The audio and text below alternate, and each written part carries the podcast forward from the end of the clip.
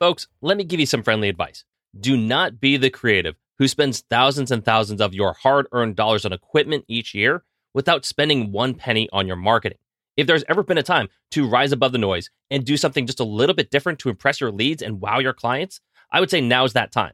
And my favorite way to do that is by leveraging print promotion using the photography that I am the most proud of. So, our amazing friends at Bay Photo Lab have almost every product that you can think of, from magazines to photo books to promo cards that you can leave behind. And listen, if you just want something to dazzle your office or living space at home with, well, they have options for that too. You can get prints and wall displays from basically every style, from canvas to metal to acrylic. And the best part is you can get 25% off your first time order just by going to bayphoto.com, signing up today. They ship everywhere in the world, folks, and all their products look incredible. So do yourself a favor, start leaving an impact, whether it's for your personal memories at home or for your professional marketing at work.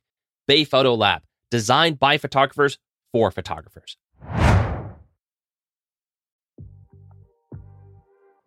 You're listening to Entrepreneurs, a podcast that inspires photographers and visual artists to live their best creative lives. My name is Michael Durr, and I am a full time photographer with nearly 10 years of experience in the freelancing world. And I'm sitting down with an amazing community of visual artists to talk about process, business, and the lessons that have helped them grow. So let's get to it. Entrepreneurs starts right now.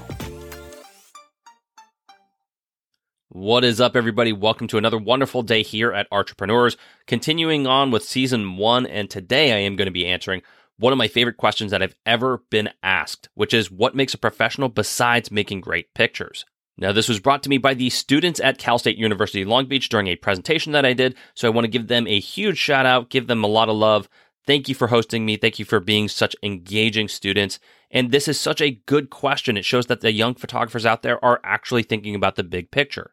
And for the rest of you young creatives out there, I strongly suggest taking a page out of this book by asking this question to every professional you meet. What makes a professional besides the obvious? I think it just cuts to the core of what needs to be done, the day to day, the lifestyle habits that you have to ingrain.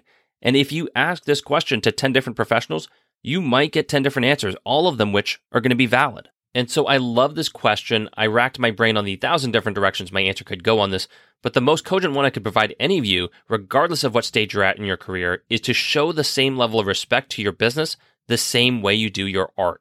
And I don't mean to imply that you have to be as good at business as you are at your art or your photography. Generally speaking, that's not usually going to be the case.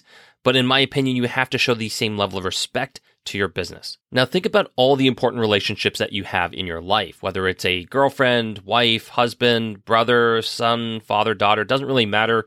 You obviously have respect for those people, but I want you to ask yourself, how are you showing respect to them? For instance, I try to make it a point to have dinner ready for my wife when she comes home from work. She prioritizes time together versus going out with friends. And so these are just a couple small ways that we show respect to each other.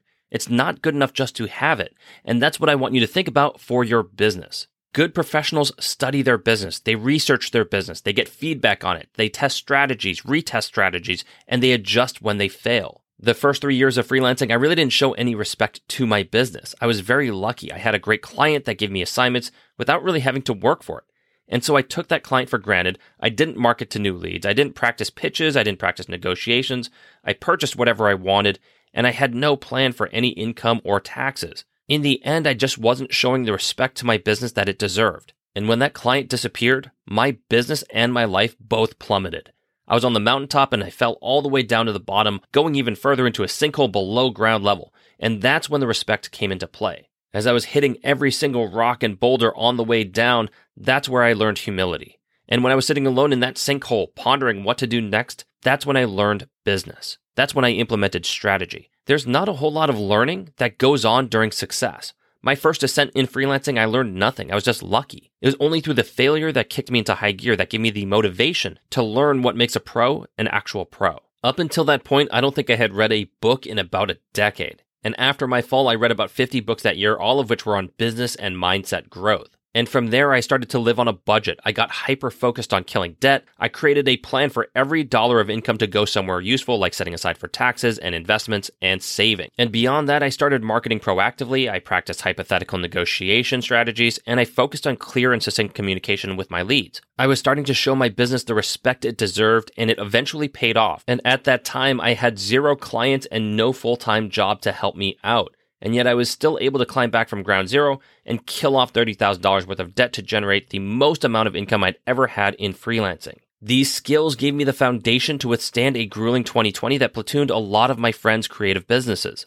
When a good photographer makes a photograph, she isn't just clicking a button. She's thinking of composition, exposure, depth of field, lighting, body language, facial expressions, and mood. She may also be thinking about journalistic ethics or client needs, personal safety, and the level of comfort of the person they're photographing. So there is a lot going on inside the mind of a photographer that the average person doesn't recognize, and that's totally okay.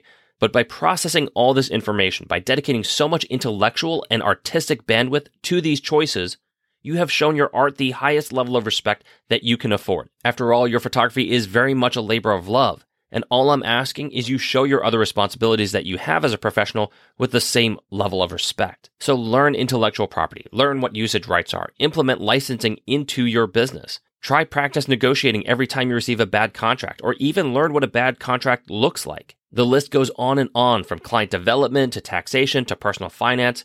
Don't gloss over things just because you're not naturally good at them. I'm sure you weren't good at lighting before you worked at it. I'm sure you weren't good at retouching before you spent hours doing it. The same goes for business. I don't have a law degree, I don't have a background in finance or marketing, but this has been my advantage.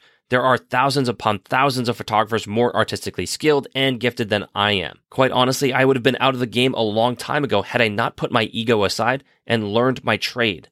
Study, implement, course correct. It's going to take time, it's going to challenge you, it's going to frustrate you. But folks, I believe wholeheartedly that you can do it. I was a consistent D student in high school and college, and for the most part, I felt like a lifelong underachiever, so learning new things and executing on plans has always been a challenge for me. But the best that I can do, the best effort I can provide, the most respect that I can show my business is to consistently show up and try. And that's what I've done.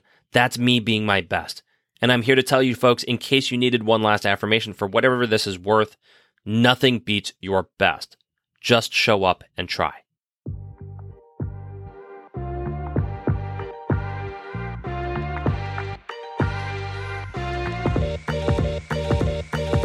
Hey, everybody, this is Michael Durr. Thank you so much for making it all the way to the end of the episode. I hope you'll follow, tag, and engage with us on our Instagram account at EntrepreneursPod. We've also launched our website, entrepreneurspod.com.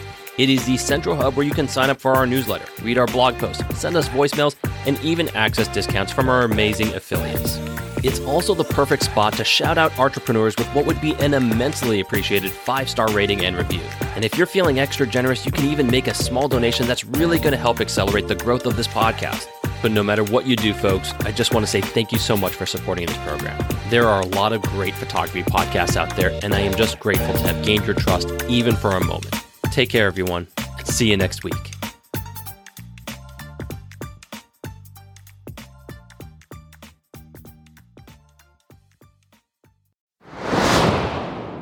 This episode of Entrepreneurs was brought to you by Bay Photo Lab. First time orders receive 25% off on any professional photo printing product or service. Yes, I said 25%.